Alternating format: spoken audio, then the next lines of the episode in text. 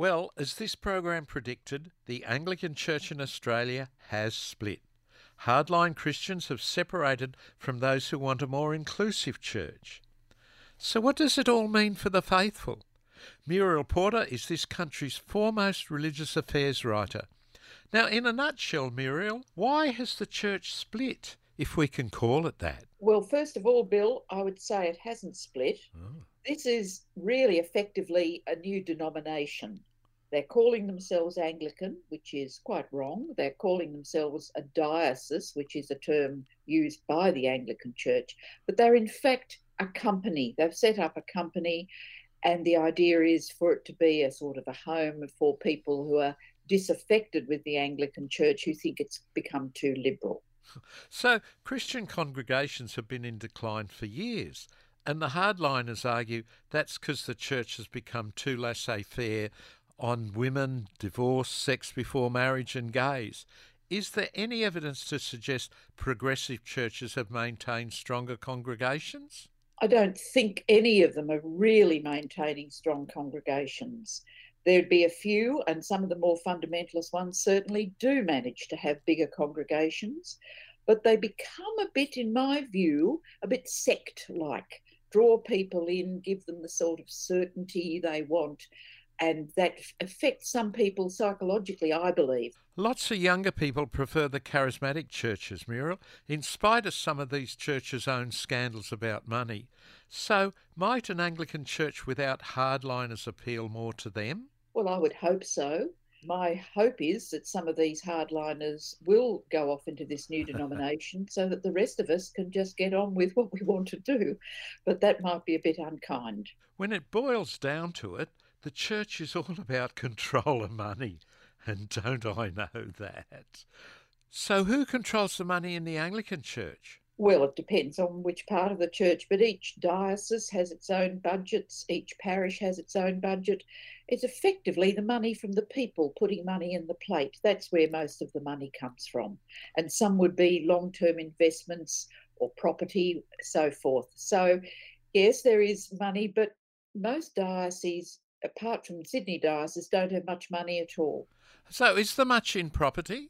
Oh, there'd be considerable property. If you think of all those grand churches, bluestone churches here in Melbourne, for instance, huge property, but you don't need to sell the farm, really, do you? So can the group who split take any of that property with them? No, they can't. No, they simply can't. Ah. So if they are going to go, if people and some parish groups decide they'll go, they really have to walk out and set themselves up somewhere else, perhaps in a pub or a school or a golf club or whatever, and rely on the goodwill income from the people that they've drawn with them. It's a hard job to do, and that's a very hard thing to do. I'm talking with Australia's foremost religious affairs writer, Muriel Porter. The Anglican Church split in America some years ago. What was behind that? They split over the same issue, you know. Yeah. It's this issue of same-sex relationships. Can you explain to my listener, Muriel, how the Australian split aligns conservatives here with those in Africa? Well, there are very conservative groups in the Anglican Church in Africa. That's a different dynamic, really. Some see it in some places as a revolt against colonialism.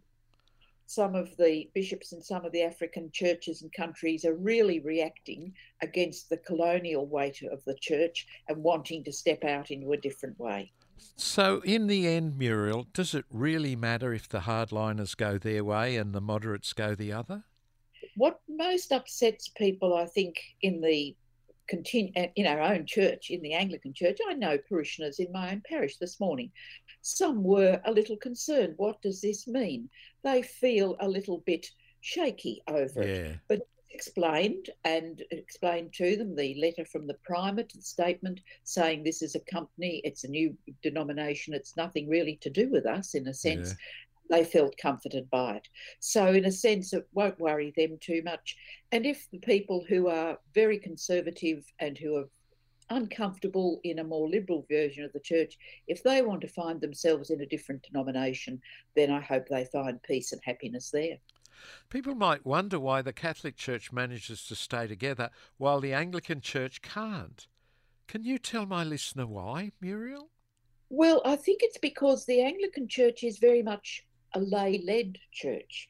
You see, if you think back to the 16th century Reformation, the major story there is it handed itself over to the king, to the parliament, then to the people. So we are very much a church that people in parishes elect their own parish council. They elect the people who will decide who their next vicar is. They meet in a synod that elects the next archbishop.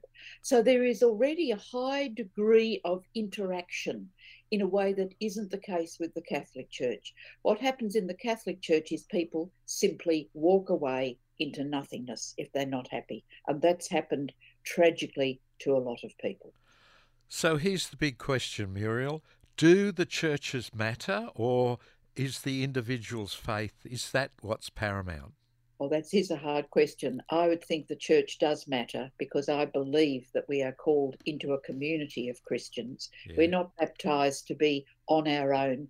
Yeah. I couldn't possibly keep my faith going unless I had the support, the comfort, worship together with other people and the sacraments. God bless you, Muriel, and thanks so much for talking to us tonight. Thank you, Bill.